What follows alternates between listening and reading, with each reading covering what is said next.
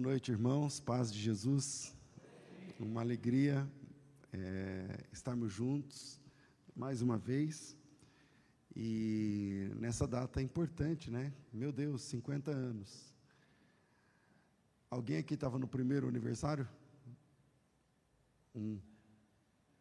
Dois, ó, duas. Ó, irmão, seu cabelo está preto. Três, ó, tá vendo? Maravilha. Glória a Deus. Glória a Deus. Em 50 anos, bom, eu sei um pedacinho da história de vocês e que o pastor Ricardo não estava desde o começo. Mas já tem uma longa caminhada aqui com os irmãos e nesse tempo, uns irmãos aderem, outros não, né? É, Para mim o ministério é o chamado ministerial é igual um, um motorista de ônibus. Ele tem, ele tem que ir até o ponto final. No meio do caminho, alguns, muitos vão subir, alguns vão descer, está tudo bem. Mas a responsabilidade é chegar até o fim, é chegar até o final, e essa é a nossa meta. Essa é a nossa meta. O reino de Deus é maior do que a nossa denominação. Mas a nossa denominação precisa fazer diferença como agência do reino de Deus aqui na terra. Então, eu louvo a Deus pela vida do pastor Ricardo, pela honra do convite. Imagino que uma data assim é escolhida a dedo, né? Então, eu estar entre eles é um privilégio muito grande. Marcos, Evangelho de Jesus conforme Marcos, versículo, capítulo 1, versículo de número 14. Marcos 1, 14.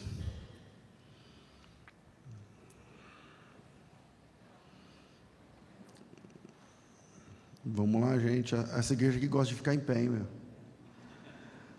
Eu vou confessar aqui para vocês. Eu estou vindo de outro compromisso que eu fiquei em pé, né? Aí na hora do louvor, todo mundo em pé. E aqui canta bem demais essa. Esse grupo de louvor aqui, pelo amor de Deus, parece um CD tocando. E aí eu fico fazendo as contas, porque aí eu vou ficar em pé no louvor inteiro, depois todo mundo senta e eu continuo em pé. Eu falei assim, então eu vou sentar cinco minutos. Agora que estamos de pé, Marcos capítulo 1, versículo 14. Amém, irmãos? O texto diz assim: E depois que João foi entregue à prisão, veio Jesus para Galiléia, pregando o evangelho do reino de Deus, dizendo: O tempo está cumprido o reino de Deus está próximo. Arrependei-vos e crede no Evangelho. E andando junto ao mar da Galileia, viu Simão e André, seu irmão, que lançavam a rede ao mar porque eles eram pescadores. E Jesus lhes disse: Vinde após mim, e eu farei que sejais pescadores de homens. E deixando logo as suas redes, o seguiram. E passando dali um pouco mais adiante, viu Tiago, o filho de Zebedeu, e João, seu irmão. Eles estavam no barco consertando as redes. E logo os chamou e eles, deixando o seu pai Zebedeu no barco com os funcionários, foram após Jesus. Amém. Pode sentar.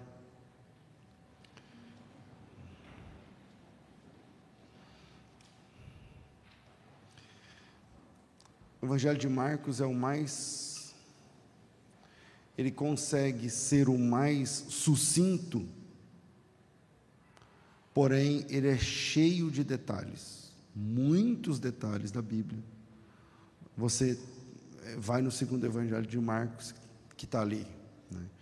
Às vezes ele não conta nos mínimos detalhes, mas ele apresenta detalhes que quem contou nos mínimos detalhes esqueceu ou, de, não, ou passou batido. Então, por exemplo, a gente começou no versículo 14. O versículo 12 e 13 são dois versículos que contam os 40 dias de tentação de Jesus. Nenhum evangelho conta, é tipo Mateus, é o capítulo 4, bom, bom pedaço, Lucas também, capítulo 4, mas Marcos, ele fica, faz dois, em dois versículos. E o texto mostra o início do ministério de Jesus. O início do ministério. E o ministério de Jesus, ele, aqui, a depender de Marcos, você tem um mapa mais fácil para você entender esse princípio. Jesus, Jesus é, pediu o batismo para o primo dele, que era o João Batista, o primo dele. Isso também aqui em Marcos, mas com mais detalhes em Mateus. E aí o João tinha dito, mas quem sou eu e tal? O próprio evangelista João também fala isso. E aí Jesus fala que era para cumprir a justiça, vocês conhecem a história. E Jesus é batizado. E quando Jesus é batizado, acontece uma experiência espiritual gigante. Os céus se abrem e o Pai fala em voz audível no mundo, que dava para ouvir. Um dos três evangelistas diz que algumas pessoas entenderam e outras achavam que era um trovão. Mas foi uma coisa assim, inédita. Então, a voz de Deus desde os céus. E o que é que o Pai disse? Ele revelou a verdadeira identidade de Jesus. Ele disse: Esse aí é o meu filho, ele é meu filho, e eu tenho prazer nele, nele eu me comprazo. Em outras palavras, eu gosto dele, ele é meu filho amado. Bom, Jesus tem a sua identidade revelada pelo Pai. Quem é Jesus? Filho de Deus. Quem disse? Deus. Não, é, não precisou de outra prova. A sequência desse evento é Jesus sendo tentado por Satanás por quantos dias? 40 dias. Um jejum de 40 dias, meu amigo, Alguém aqui deve ter. Quem aqui já conseguiu fazer um jejum de três dias? Levanta a mão. Um, dois, três, tá. Bom, quatro. Alguém aqui já conseguiu fazer um jejum de seis, sete dias? Tem alguém aqui da área da nutrição? Tem alguém aqui da área da nutrição? Não sei se tem. Qual percentual de massa muscular um homem adulto perde 40 dias sem comer. E há também uma boa discussão se ele bebia ou não bebia água, alguns diziam que sim. É que no texto original, toda vez que aparece a palavra jejum, é uma abstinência total de água e comida. Agora que tem modas evangélicas, onde as pessoas jejuam de forma seletiva. Eu não sei onde eles arrumaram essa história. Eu acho que é, eles entendem que lá em Daniel, capítulo 1, Daniel não comia das iguarias do rei, mais legumes, então eles acham que é jejum. Aquilo lá não é jejum, o nome daquilo ali é dieta. E dieta e jejum são coisas diferentes. Aliás, a palavra jejum nem aparece ali nesse capítulo 1 de Daniel, aparece no capítulo 10, onde tem jejum de verdade.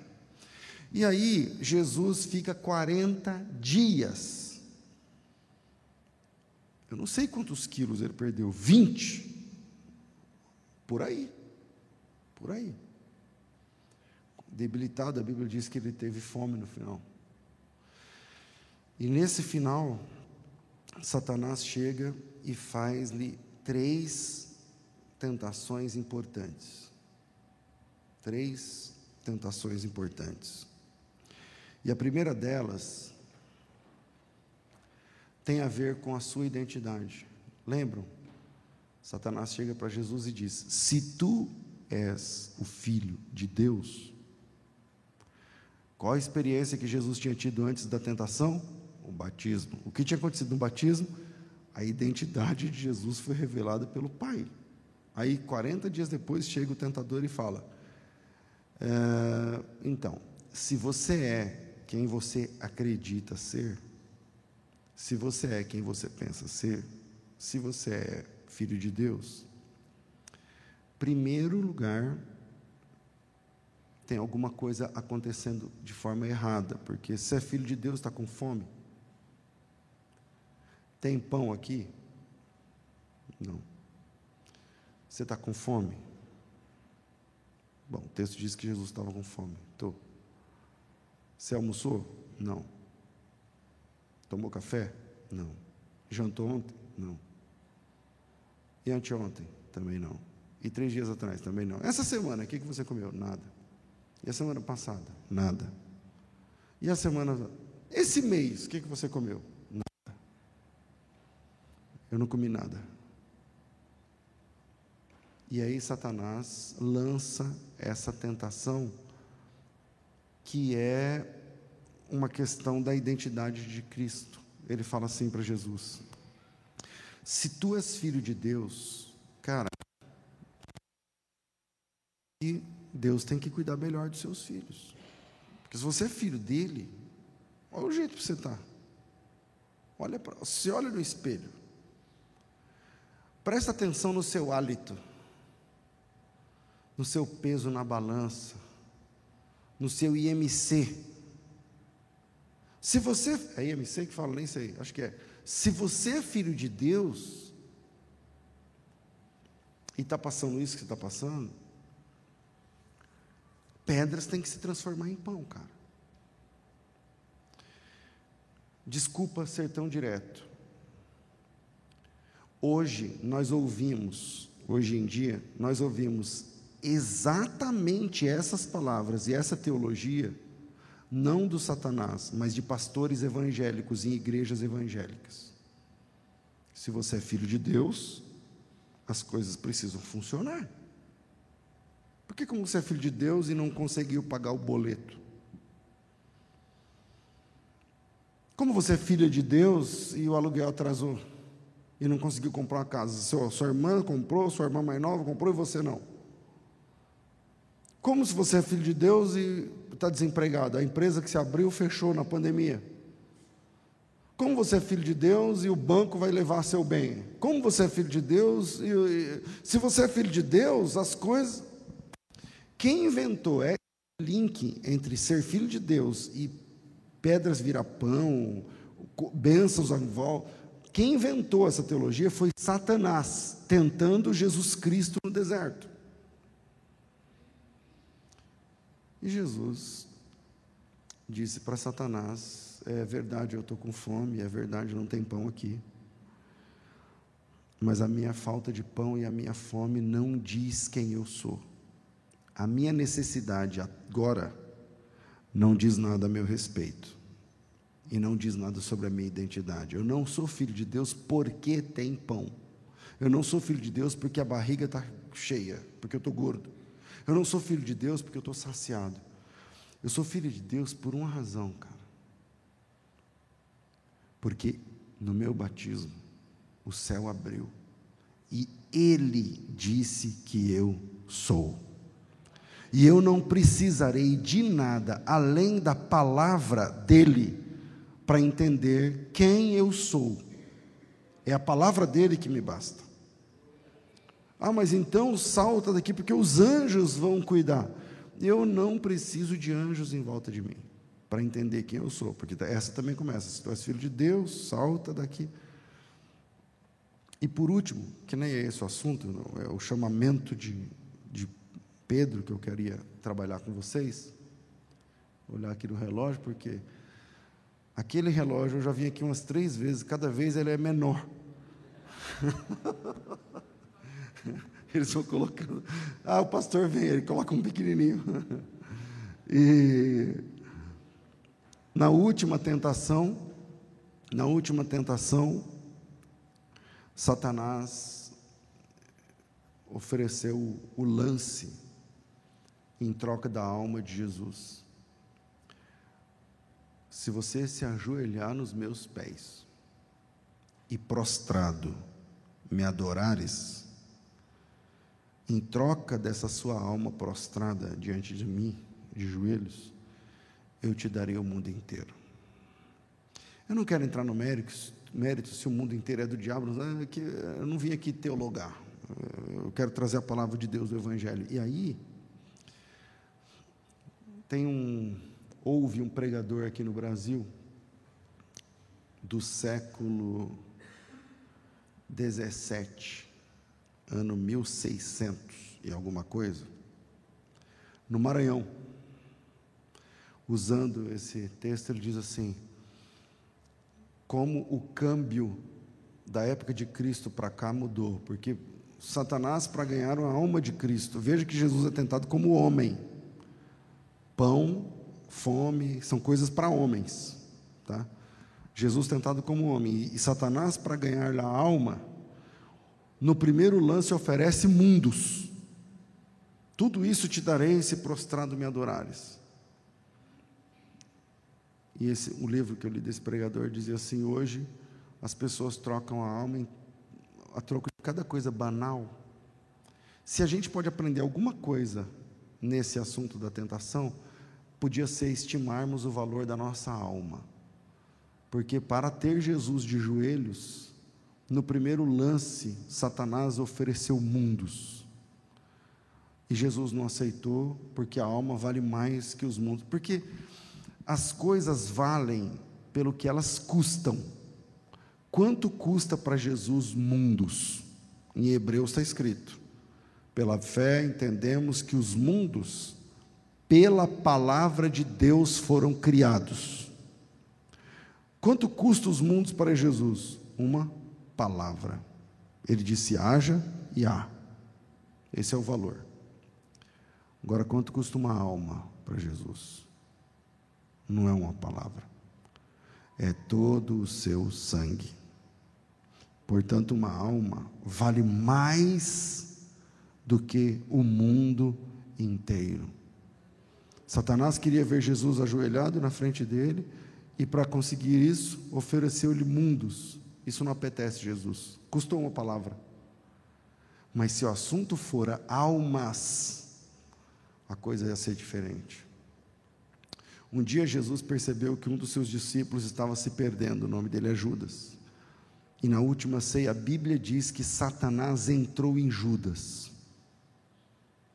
Ali está Satanás três anos e meio depois do batismo de Jesus, novamente diante de Jesus através de Judas, porque a Bíblia diz que Satanás entrou em Judas.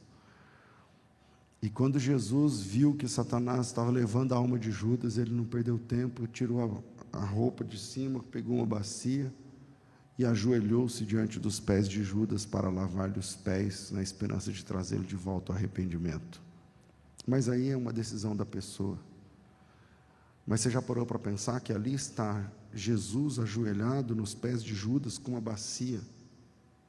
E Satanás estava em Judas, logo Jesus estava de joelho diante de Satanás? Mas não para adorá-lo, mas para buscar resgatar a alma de Judas que estava se perdendo, porque para Jesus o que vale são almas e não mundos. Jesus sai dessa experiência e começa o seu ministério, é o versículo 14. E ele fala dois tipos de mensagens distintas para públicos distintos. No versículo 15, ele fala a mensagem para os pecadores. Pecadores. E a mensagem para pecadores é: creiam no Evangelho, o reino de Deus está próximo, arrependam-se e tudo mais. Essa é a mensagem de Jesus para os pecadores. No próximo versículo vai ter a mensagem de Jesus para os pescadores. E olha que interessante, que ele vai mudar a mensagem. Ele vê pescadores e ele fala assim: lógico, ele é Deus, então ele viu ali, anteviu ali em Pedro o seu ministério, e ele chega até Pedro e faz-lhe um convite. E o convite de Jesus feito a Pedro é o que ele fez a mim, a você, a nós. E ele fala assim para Pedro, Pedro e André primeiro: Bom, venham após mim. Pega a figura narrativa é o seguinte: Mar da Galileia, o pessoal ali cuidando da lida do peixe, lavando rede, consertando rede, eh, eh, vendendo peixe, essa coisa toda. Jesus passou no mercado, pregou para o pessoal. Dali já ia para o mercado, a coisa era tudo fresquinha, não tinha geladeira. E aí e para essas pessoas, Jesus pregou o evangelho do reino de Deus que estava próximo. Arrependam-se, convertam, o reino de Deus está próximo. O último dia está vindo aí e tudo mais, ok. Quando ele chega na beira da, do mar, ele está passando pelo mercado e chega na beira do mar, e vê o Pedro e o Tiago, na verdade Pedro e André primeiro, e faz uma proposta para eles. Dê uma olhada neles e disse: Venham vocês comigo, que eu vou transformar vocês em pescadores de homens. Vinde após mim, e eu vos farei pescadores de homens. O que, que Jesus está falando? Está falando o seguinte: olha, eu vou, estou querendo dar um, um curso que ensina a pescar homens. Quem tem interesse?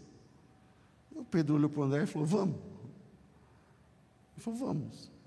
Aí o Pedro falou: Então, põe meu nome aí, eu vou. Que, como que, que a gente faz? Ele falou: Não, vem comigo que eu já mostro agora. Eu vou mostrar para vocês como é que pesca homem agora. Vem. Na ida, eles encontraram Tiago e João, dois outro par de irmãos, igual o Pedro e o André. E fez o mesmo convite, e eles vieram. Jesus vai ensiná-los a pescar homens. Quando? Imediatamente. Na nossa cabeça, na nossa cabeça, de dois mil anos depois, pescar homens tem a ver com convidar pessoas para vir para a igreja. É ou não é?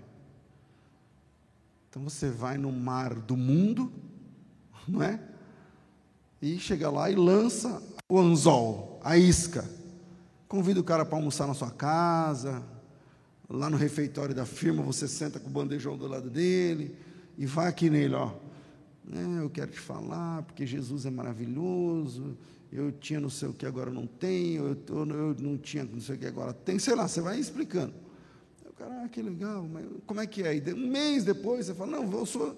Sabe aquela igreja lá no, no Pinheiros, no, tal? Então, eu sou dali, eu, eu quero que você. Vem no domingo, a gente se encontra aqui, depois a gente come uma pizza, depois do culto, não sei o quê. Aí a pessoa, até que ela vem. Até que ela vem. Hoje, quando perguntou se tinha visitante, parece que tinha alguns Talvez um ou dois ou três desses daí vieram assim. Então, alguém chavecou lá e tal, não, vem, é legal, nossa igreja é muito legal, não sei o que, vem. Aí a pessoa vem. Eu não nasci na igreja, não sei vocês, eu não nasci na igreja. Eu sou do mundo, eu vim do mundo. Eu nasci, meu pai era pai de santo. Eu cresci na, na macumba, vai, falar o português claro. Eu cresci tocando atabaque. E eu gostava. Porque eu, eu nasci lá, eu nunca fui, nunca fui batizado em igreja católica, eu, não, eu era do outro time.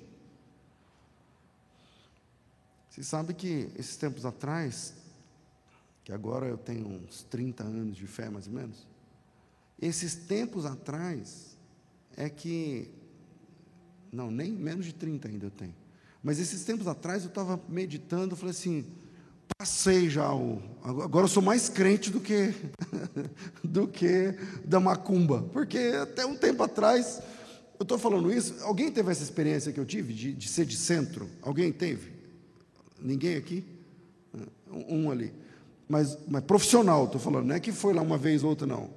Ser médio da corrente, não sei o quê. Por que eu estou falando isso? Porque eu estou andando de. Não sei se esse ano teve isso, mas eu estou andando de carro dependendo do tipo do batuque, do, do, do samba que os caras estão fazendo no boteco, vem a música na minha cabeça. Porque é a experiência, eu tive lá, o tempo todo. E vou dizer uma coisa para vocês.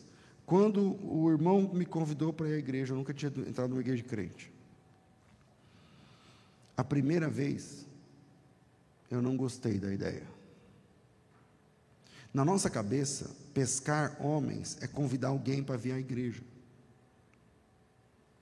E quando Jesus diz assim, ó, vinde após mim que eu vos farei pescadores de homens, ele não disse assim, ó, senta aí agora, vocês vão querer aprender a pescar homens? Vou. Então eu vou ensinar para vocês como é que vocês convencem as pessoas que a igreja é mais legal que o mundo. Como é que vocês convencem os, os pecadores que aqui no reino é mais interessante, mais legal, mais gostoso do que lá fora. Jesus disse isso alguma vez? Não. Não. Sabe por quê? Porque a igreja não é mais legal que o mundo. Para quem está na perspectiva do mundo, eu estou falando. Me entendam. me entendam. Pastor, então o que o senhor está fazendo aqui? Não. Eu amo é o reino de Deus, eu amo, eu sou da igreja, eu sou um homem da igreja, acabou para mim. Já era, eu já sou da igreja até o fim, eu estou envolvido. Não estou querendo me desviar, não é nada disso, mas eu estou falando da perspectiva de quem está no mundo. Você lembra quando você era do mundo? O que, que você pensava de crente? O que, que você pensava de pastor? O que, que você pensava de culto, de igreja? Ah, chega lá, fica falando de dinheiro. Chega lá, o pastor, não sei o quê. Chega lá, não pode nada. Eu me converti numa igreja que não podia nada. Nada. Você está entendendo? Você não, se você quisesse usar barba, não podia. Se você quisesse usar bigode, não, é, não, bigode pode. Sei lá. Acho que bigode pode, não tem igreja que bigode pode, barba não pode, era assim. E aí, nesse, nessa perspectiva, a igreja é um lugar chato para quem está no mundo. Estou me fazendo entender? Porque eu estou com medo. Tá ok? Imagina que você vai pegar o barco, vai colocar no mar e vai parar o barco lá no meio do, do mar, do rio, sei lá.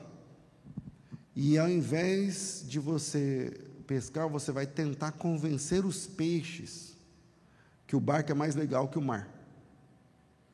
Então você chama o peixe e fala assim para ele: ó, esse barco aqui, meu amigo, o banco é de couro.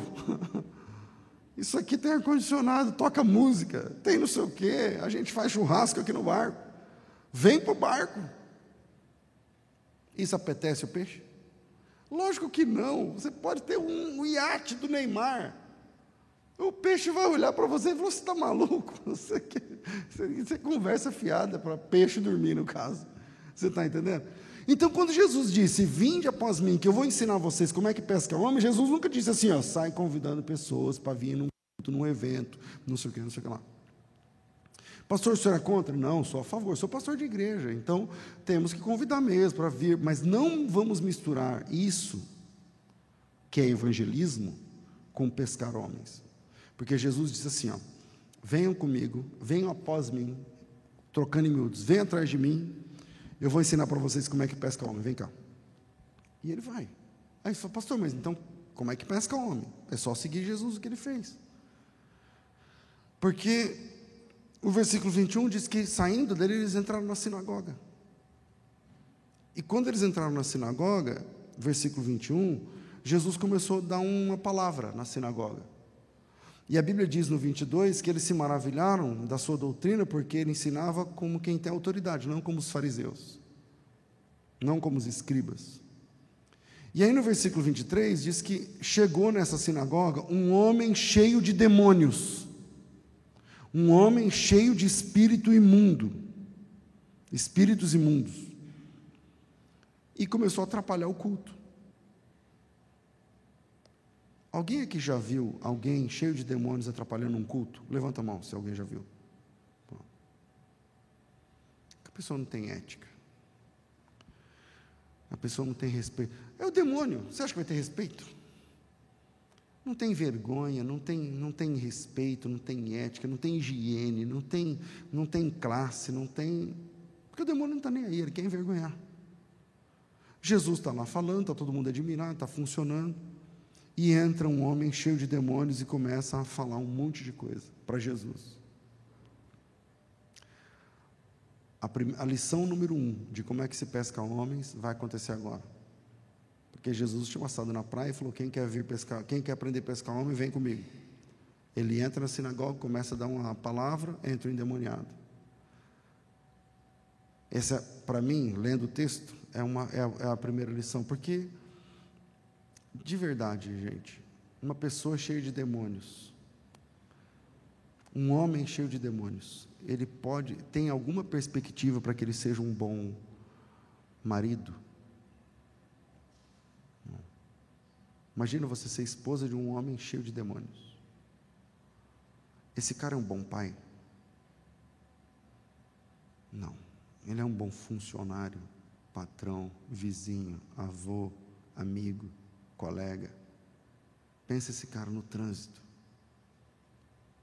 Pensa esse cara na torcida do futebol. Pensa esse cara no acampamento da igreja. Pensa esse cara arrumando encrenca no estacionamento. Pensa um cara, esse cara é um lixo moral. Do ponto de vista da moralidade, da sociedade, social. É um lixo. São os demônios que mandam nele. Duas, três páginas à frente, a gente tem uma, um outro exemplo do que o demônio faz numa pessoa cheia de demônios, o gadareno.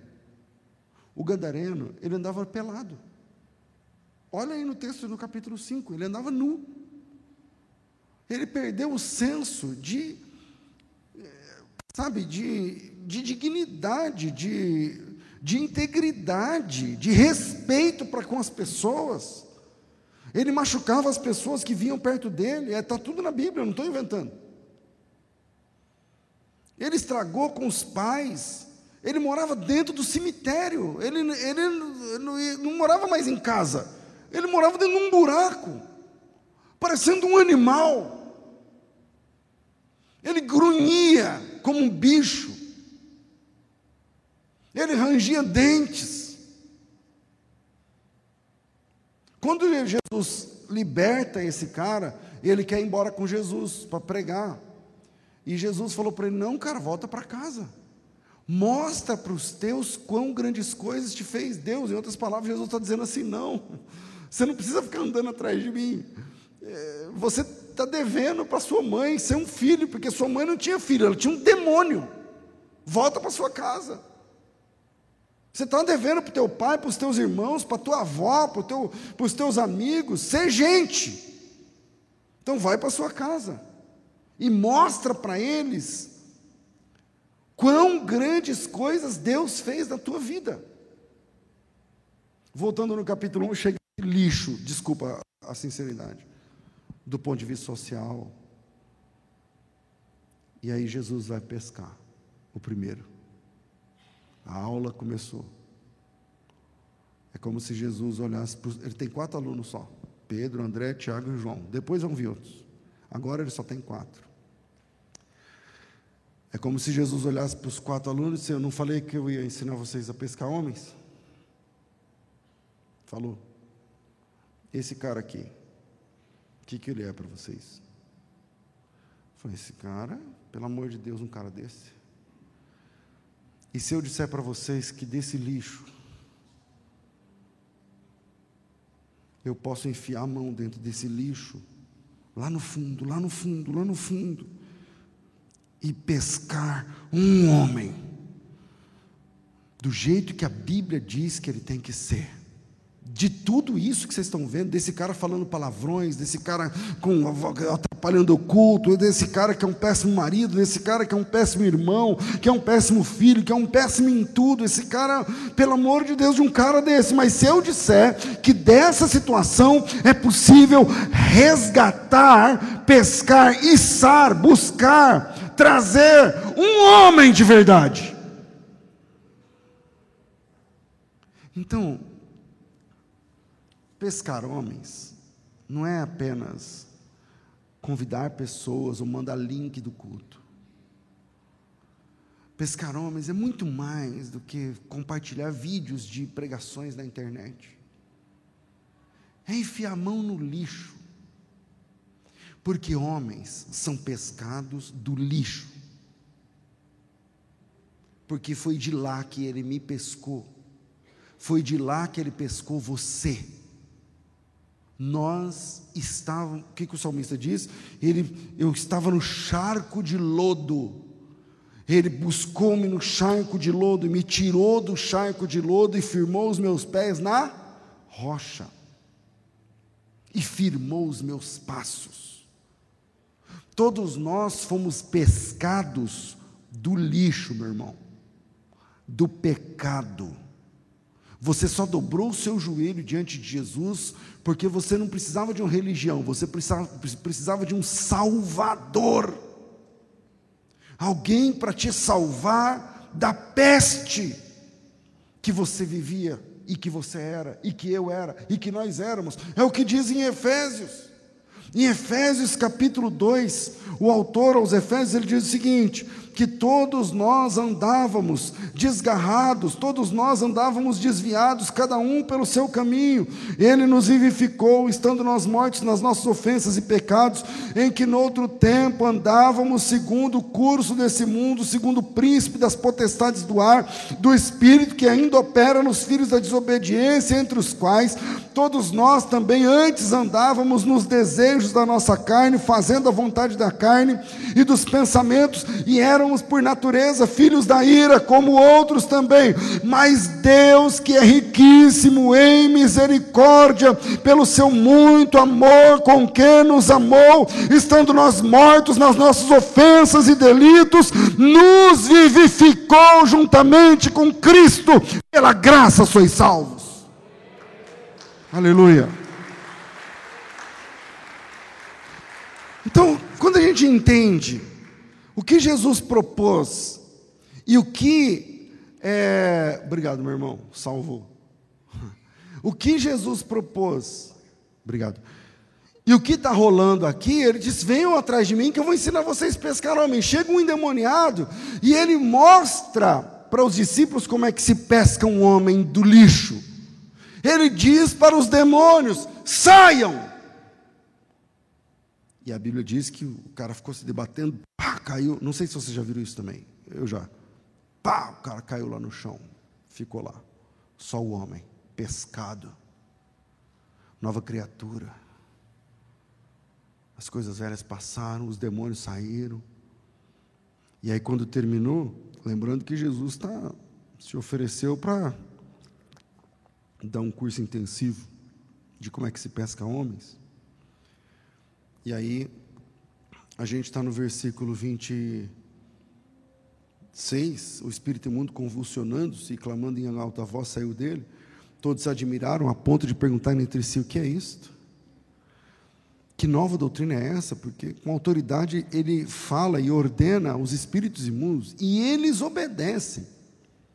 Eu não sei se o pessoal lá da, da época estava mais abismado, porque Jesus falava com os espíritos e eles nunca tinham visto isso ou se eles estavam mais abismados porque funcionava, porque os espíritos obedeciam o que Jesus disse. O 28 diz que a fama dele correu por toda a província da Galiléia. E o 29 continua a lição. Saindo da sinagoga, foram para a casa de Simão. Alguém aqui já teve o privilégio de conhecer Israel? Acho que alguns. Já foram em Cafarnaum? Lembram que da sinagoga de Cafarnaum, a uns. daqui na porta, é a casa de Pedro. Lembram? A casa de Pedro é ali. Hoje, para quem quiser depois dar um Google aí, tem uma igreja construída em cima, chamada Igreja Octagonal, em cima da casa de Pedro. Era do lado. Então Jesus expulsou o demônio do rapaz, pescou uma alma. Eu acho que Pedro falou assim: não, vamos lá em casa, é aqui, ó, vamos embora. Aí Jesus falou: então tá bom. E Jesus foi para a casa de Pedro. E aí temos uma outra lição para a gente pescar homens. E essa lição, irmãos, eu senti no coração de compartilhar com vocês. Eu não quero espiritualizar, não, mas, mas eu vim aqui para falar isso para vocês. Que se a gente quer pescar homens, Jesus tem que ir para a nossa casa. Jesus tem que estar na nossa casa. Na nossa casa não é um caso de agente na casa de Deus. Essa é fácil. A igreja, a casa de Deus, a comunidade de Deus está de porta aberta, beleza. Só que o cristianismo é muito mais do que a gente, algumas vezes por semana ou por mês, na casa de Deus. É Ele na nossa casa. É Ele na nossa casa. Uma vez Jesus mandou escrever sete cartas para a igreja. Ele mandou João fazer isso, em Apocalipse. São os dois capítulos do Apocalipse, o capítulo 2 e o capítulo 3. A primeira carta é para a igreja de Éfeso, a última carta é para a igreja de Laodiceia. Laodiceia vem de Laos. Laos significa povo, povo no comando as pessoas que definem, as pessoas que mandam. Laodiceia. E o que Jesus mandou escrever na carta de Laodiceia? Parece que Jesus estava olhando para nossa para esse ano, porque embora faça, faça acho que quase dois, dois mil anos atrás isso que eu estou falando, mas ele disse que no culto da igreja de Laodiceia as pessoas diziam assim, está lá na carta, desse jeito que eu vou falar, porque vocês dizem aí na igreja, no culto, rico sou, de nada tenho falta. Parece que Jesus olhou como é que ia ser depois, hoje, veio aqui no futuro e viu e falou assim para João: João, escreve assim, ó. Fala assim, ó, que eles ficam falando, olha para o teu irmão e fala, eu sou rico. Não tenho falta de nada. Vamos cantar, não tenho falta, não tenho falta de nada, eu sou rico, sou, não sei o que lá. Jesus disse isso. Bom, vocês dizem, eu sou rico, não tenho falta de nada. Só que você não sabe que para mim, você é miserável, desgraçado e pobre, e cego e nu. Os valores do reino são diferentes do daqui. Para a igreja de Sardes, que era uma igreja pobre, Jesus disse assim: ó, embora você seja pobre, mas você é rico. Então, para uma igreja pobre, Jesus fala assim: não, você é pobre aí. Aqui, você é rico. Está tudo certo. Para a igreja rica, Jesus falou assim: vocês ficam falando, é, de rico sou, já não tenho fama, então vocês são miseráveis. E Jesus termina essa carta dizendo: Eu estou do lado de fora. Eis que estou à porta e bato. Lembram? Se alguém aí dentro ouvir a minha voz e abrir a porta, eu entro na sua casa. Jesus na nossa casa. E se você ouvir a, ouvir a minha voz e abrir a porta, eu entrarei na sua casa e eu vou cear na sua casa. Só que se eu entrar na sua casa agora, um dia, é você que vai entrar na minha casa. Porque eu cearei com ele, e um dia ele vai tomar ceia comigo. Eis que estou à porta e bato, se alguém ouvir a minha voz e abrir a porta, entrarei na sua casa e cearei com ele. E ele também um dia vai cear comigo. E aí, na segunda lição de pescar homens, Jesus vai para a casa do Pedro. Jesus vai para a casa do Pedro. E entra lá, ele dormiu na casa do Pedro. Pastor, como o senhor sabe? Continua lendo o texto.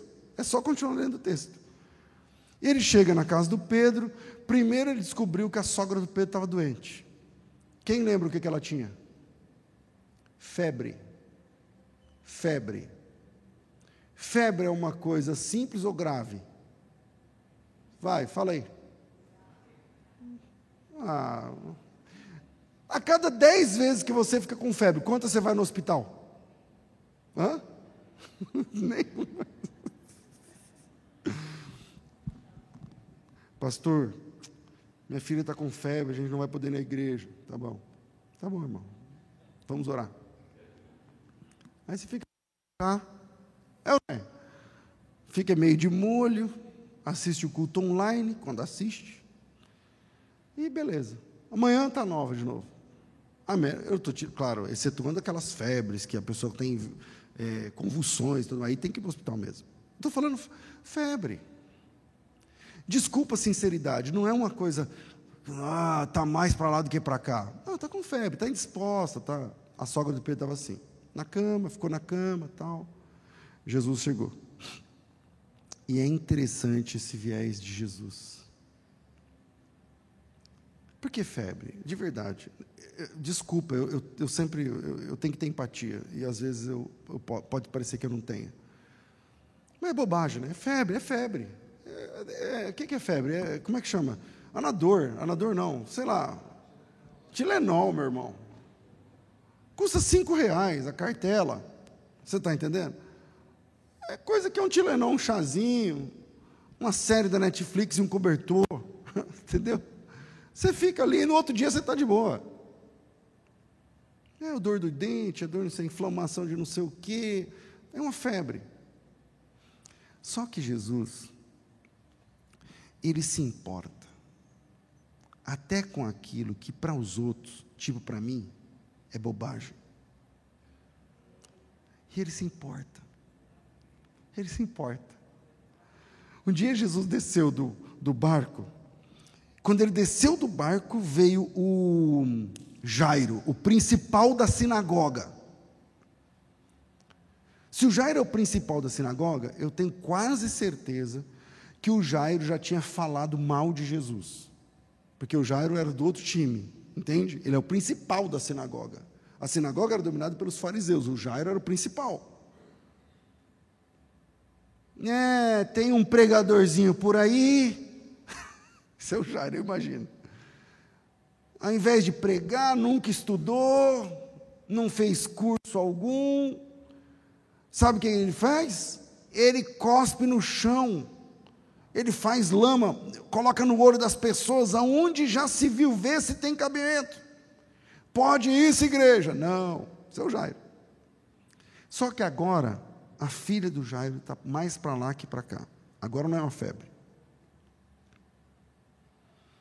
O convênio do Jairo era top, era o principal da sinagoga. Nenhum médico resolveu. Vamos para a capital. Nenhum médico resolveu. Tem um especialista, não sei de onde, não sei o que atrás, o cara não resolveu. Tem que um exame de não sei o que lá, não resolveu. Tem um remédio, não sei o que lá, não resolveu. Nada resolveu, devolver a menina pior.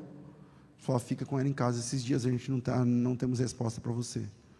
O Jairo está lá no gabinete chique dele, de, de chefe da sinagoga, e falou para a secretária: não, não passa nenhuma ligação para mim. Nem tinha telefone, só para só a gente pensar. Não estou para ninguém. E a secretária falou: tá bom. E ele não tinha o que fazer, a menina definhando na cama, lá no quarto da casa dele.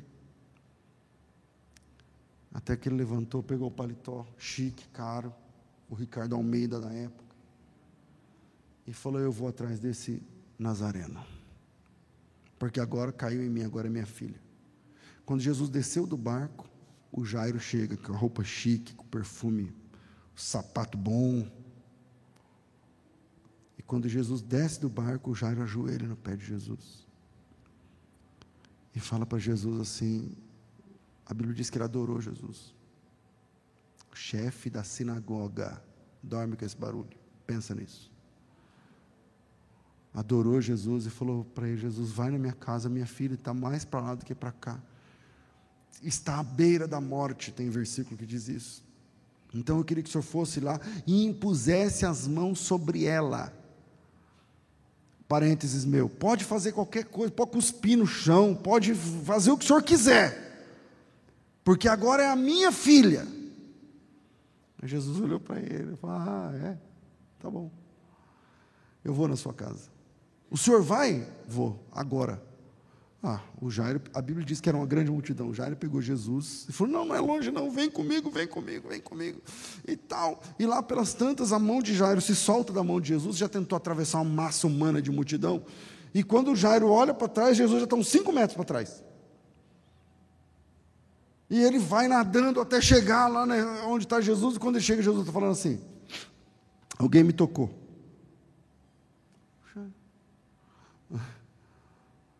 Aí eu tenho o discípulo lá, acho que Pedro, não sei. Mas, Senhor, a multidão te aperta, não sei o que e tal. Não, mas eu senti que de mim saiu o poder. E o Jairo ficou ali, meu Deus, e a minha filha? Olha a hora. Meu. A coisa da, a, o problema da filha do Jairo era tão grave que ela morreu. Enquanto isso tudo acontecendo, ela morreu. Lembra do texto? Ela morreu, ele saiu, ela estava viva. Quando Jesus está lá curando a mulher do fluxo de sangue, ela morre. E aí, já, o negócio de mim saiu virtude, não sei o quê. O Jairo não quer saber de negócio de virtude, ele quer levar Jesus para casa dele logo. Aí aparece uma mulher que ficou ainda, enrolou um pouco, porque ela estava com vergonha. E aí vem a mulher, magérrima, magrinha. Eu sei que ela é magrinha, que ela, tá, ela tem um, uma hemorragia há 12 anos. Ela é pálida, ela não tem cor normal ela é ossuda, ela é anêmica, ela é pálida. E ela vem apertando os cotovelos e fala: Fui eu. E Jesus olha para a mulher e vê uma mulher vencida. Uma mulher vencida. A filha do Jairo tem 12 anos. Essa, a 12, está sofrendo da mesma enfermidade. Quando a filha do Jairo nasceu, ela estava doente. E está com essa doença até agora. E a Bíblia diz que ela gastou tudo que ela tinha e ficou pobre, gastando com os médicos. Lembram? O, a gente está trabalhando Marcos. Isso é, esse é o capítulo 5. O Marcos não mandou o reto. Disse que ela gastou com os médicos, não, nada adiantando, indo de mal a pior. O Lucas, no capítulo 8, ele porque o Lucas era médico, né? Então, é, o Lucas, você sabe que o médico não pode falar mal do outro médico. Tem, é proibido, inclusive. O CRM proíbe. Não, eu não sei se naquela época tinha um CRM ou coisa parecida. Mas o Lucas, ele, ele não fala igual o Marcos. Fala, é, ele, ela gastou com os médicos, nada adiantou. O Marcos fala assim: não, não adiantou não, ficou pior, porque agora ainda ele é pobre. E a doença dela deixava ela imunda, mas o dinheiro dela não era imundo. O dinheiro dela era bem aceito no bolso dos médicos, mas ela, imunda. E aí eu quero refletir com vocês sobre isso, porque a doença dela é grave. Qual das duas doenças é mais grave? A dela ou da filha de Jairo? O que vocês acham? que, que você acha? Qual? Eu vou explicar. É a filha de Jairo. Porque não existe doença grave que dura 12 anos. Não existe doença que está à beira da morte há 12 anos. Hoje é possível com ventilação mecânica, com entubamento. Não tinha naquela época. Ou a doença é grave ou a doença dura 12 anos. O que essa mulher tem é um ciclo menstrual, uma hemorragia contínua. Que é horrível, dói, imagino, eu não sou mulher, mas dói o que? O pé da barriga, fica sem parar. Imagina quem sofre de dor menstrual ter isso todo dia, o tempo todo, sem parar. É isso, esse é o problema dessa mulher. Só que a filha de Jairo está morrendo. Então, em tese, a filha de Jairo é mais urgente. Tanto é que ela morreu. A mulher que esperou 12 anos, ela podia esperar na volta, eu acho. Jesus podia falar para ela: não, vem comigo aqui, eu, eu falo com a senhora já. Mas é que tem uma menina. Mas veja que impressionante que Jesus para para atender aquilo que para o Jairo era bobagem. Isso é bobagem, essa mulher fica pedindo oração lá na sinagoga, eu já sei o problema dela, mas é minha filha está morrendo, vem comigo.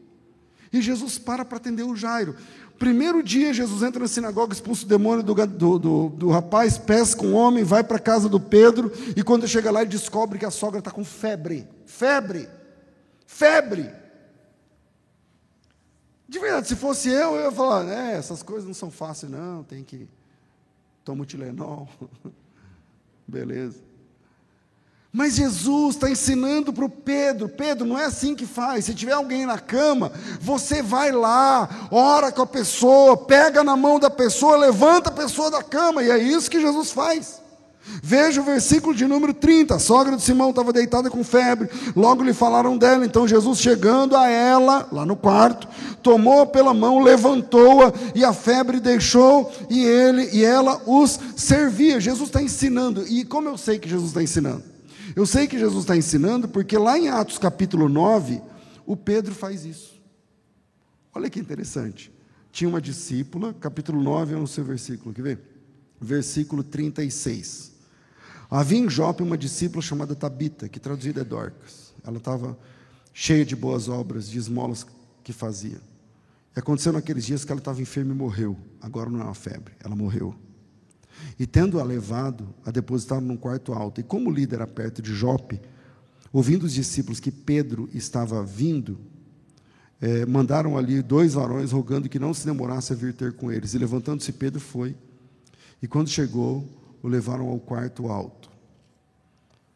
Passou três anos e meio do ministério, Jesus morreu, Jesus ressuscitou, Jesus ascendeu aos céus. O Pedro tinha caído, o Pedro levantou, o Pedro virou apóstolo. O Pedro pregou lá em Pentecostes, o Pedro virou líder da igreja. O Pedro cresceu, o Pedro é uma benção. E agora ele descobre que tem uma mulher na cama morta.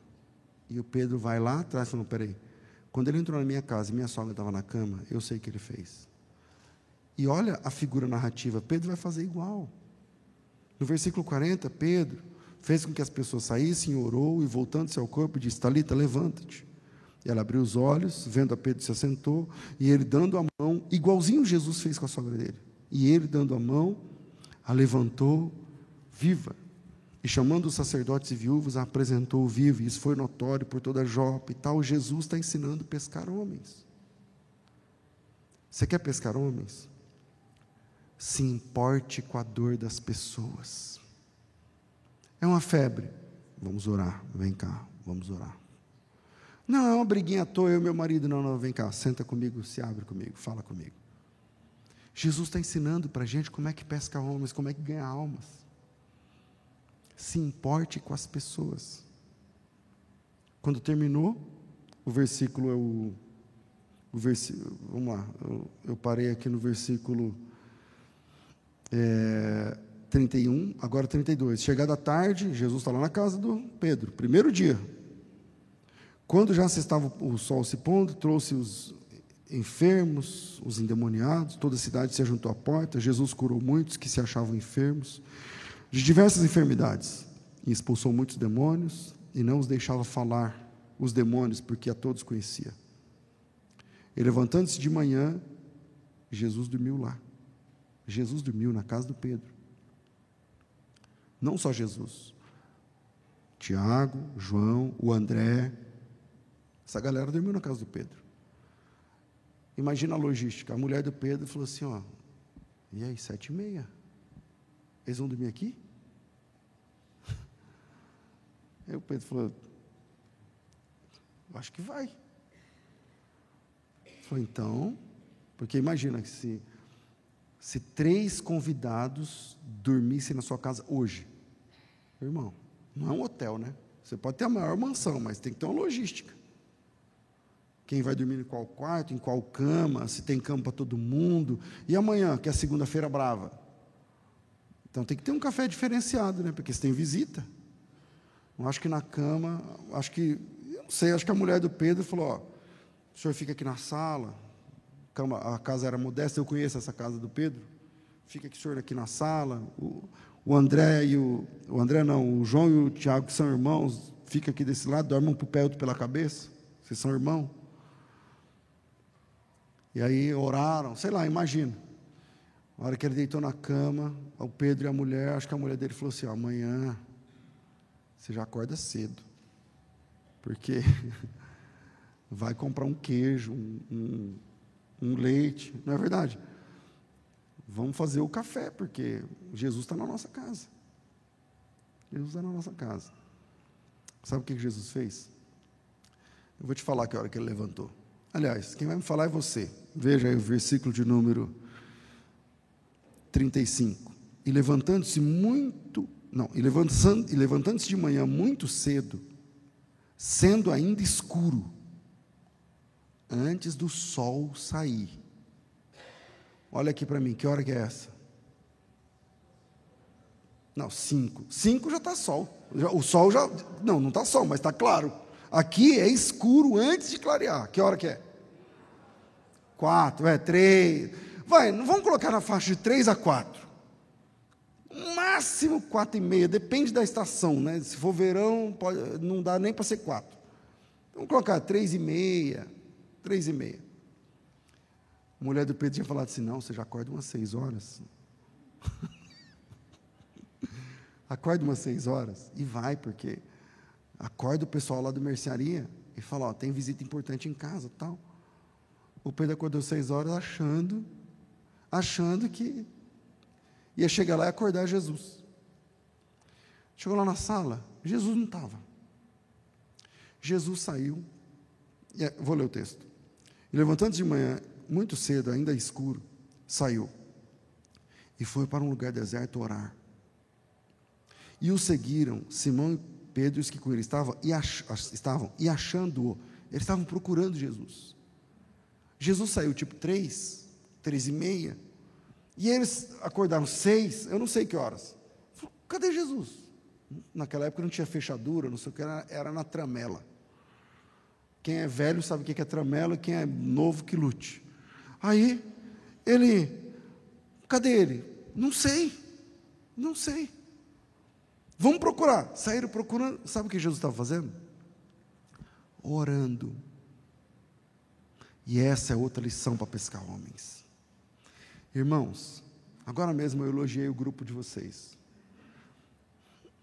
Quantos membros tem o grupo de música daqui da igreja? Só para ter uma ideia. 15. Imagina que o líder, ou a líder, não sei, fala assim: ó, vai ter o aniversário de 50 anos, eu quero uma reunião com todo mundo para a gente ter um ensaio geral. Aí, aí é que 15 é um número ímpar, né? Vamos, tudo bem, 15. Aparece metade, então aparece, vai, 7. Aparece 7. O líder vai gostar dessa ideia? Ele vai dar um maior sermão, porque eu avisei no grupo, por isso que não dá, por isso que eu estou pensando em deixar essa liderança, porque não sei o que lá e tal, porque metade veio e metade não veio. E da metade que veio, dois chegaram meia hora depois. Eu estou dando um exemplo hipotético, coisas que acontecem na minha igreja, lá de Campinas. Entendeu? Mas se ele chama uma reunião do grupo de, de, de, do louvor e metade aparece, ele fica muito bravo. Mas por que quando o pastor chama para uma reunião de oração, se vier metade, o pastor solta fogos?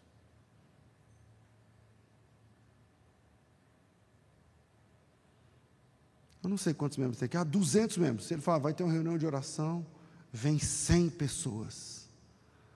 Esse cara nem dorme, irmão. Nem façam isso, ele vai morrer. Meu Deus, vieram 100 pessoas orar aqui na igreja, no culto de oração. Pelo amor de Deus, veja como a oração é o patinho feio da igreja. Você está entendendo? E Jesus, quando ele vai falar sobre pescar homens, ele dá uma aula a respeito da oração. Sabe o que Jesus faz? Ele acorda sozinho, levanta e vai para o monte orar. Hoje tem pastor que é contra orar no monte. Quando Jesus estava preso, ele estava fazendo o quê? Orando. Aonde? No monte. Antes de escolher os doze discípulos, o que, que Jesus fez? Passou a noite inteira orando no monte. A noite inteira em oração. A noite inteira. Eu também estou nessa. Também preciso aprender com isso que eu estou falando. Porque a gente Jesus foi escolher 12 e orou a noite inteira. A gente escolhe 30 e não ora nada. Você olha e fala, assim, esse irmão, esse cara é um bom diácono. Todo mundo gosta dele, ele é carismático. Esse irmão não falta, vai ser diácono. Então você orou. Jesus escolheu 12, cara, e passou a noite inteira orando orando. E a Bíblia diz que quando ele terminou de orar, ele escolheu aqueles que ele quis. E um era o diabo ainda, lembra? O texto diz que um deles era o diabo, que é o Judas. Por que, que Jesus, que, que está ensinando para mim aqui sobre pescar homens? Eu vou encerrar. Jesus está ensinando que orar é privilégio de filho não é obrigação de crente, não é obrigação de escala, de relógio de oração de igreja. Oração é privilégio de filho de Deus. Sabe por que Jesus gostava de orar? Porque ele gostava da comunhão com o Pai. Quando ele estava orando, estava ele o Pai, é ele o Pai, acabou e o resto é resto. Ele não quer falar, ele não está ele não tá ali sendo perseguido por fariseus, ele não está ali tendo que dar explicações sobre sábado, sobre teologia, nada. Está ele e o Pai em comunhão. Quando a gente ora, é, é a gente e Deus, nós, é você e Deus. E diante de Deus, somente em oração, você é quem você é de verdade. Você é quem você é de verdade. Diante de Deus não existem máscaras. Diante de Deus não existem disfarces. Diante de Deus, Ele que é o Filho amado de Deus, diante de Deus, quando Ele ora, quando Ele está na presença de Deus, um dia Ele levou Pedro, Tiago João e falou assim: vem, vem, eu vou te mostrar como é que é. E quando Ele começa a orar, Ele se transfigura diante deles. Porque oração é privilégio de filho, é privilégio de filha de Deus, de filho de Deus. A Bíblia diz que a gente não sabe orar como convém. E a Bíblia diz que o Espírito de Deus, ele, ele intercede por nós com gemidos inexprimíveis. Pastor, como isso aí funciona? Ah, eu, eu não sei, mas eu, a minha ideia é assim, porque a Bíblia diz assim: nós não sabemos orar como convém, mas o Espírito nos ajuda, intercedendo com gemidos inexprimíveis. Então você dobra o joelho brava, Deus, tira minha vida, eu não aguento mais. O Espírito Santo fala assim: ela aguenta sim, Senhor, só que ela não sabe. Então ajuda ela, fortalece ela, cuida disso, disso, disso e disso para ela, porque é isso que precisa acontecer para ela parar de sentir-se assim. E a gente, isso acontece com a gente, é de joelho dobrado no quartinho de oração. Existe força na oração, existe força na comunhão. Deus dá direção para você de joelhos dobrados. E Jesus ensinou isso na lição, quando ele estava ensinando: você quer pescar homens? Levante três da manhã. Não fique enrolando, não. Levante três da manhã e vai buscar, e vai dobrar o joelho, e vai orar, porque oração é privilégio de filho de Deus. Pescar homens não é convencer pecadores de que a igreja é mais legal que o mundo, porque não é mais legal que o mundo, na cabeça do pecador, nunca vai ser. Mas continua lendo a partir de onde paramos agora que você vai ver o que é pescar homens. De primeira mão, ensinado por Jesus Cristo. Jesus disse: Se você quer ser pescador de homens, venha após mim, e eu farei que sejais pescadores de homens. Que Deus em Cristo abençoe todos vocês. E mais uma vez, parabéns pelos 50 anos. Deus abençoe.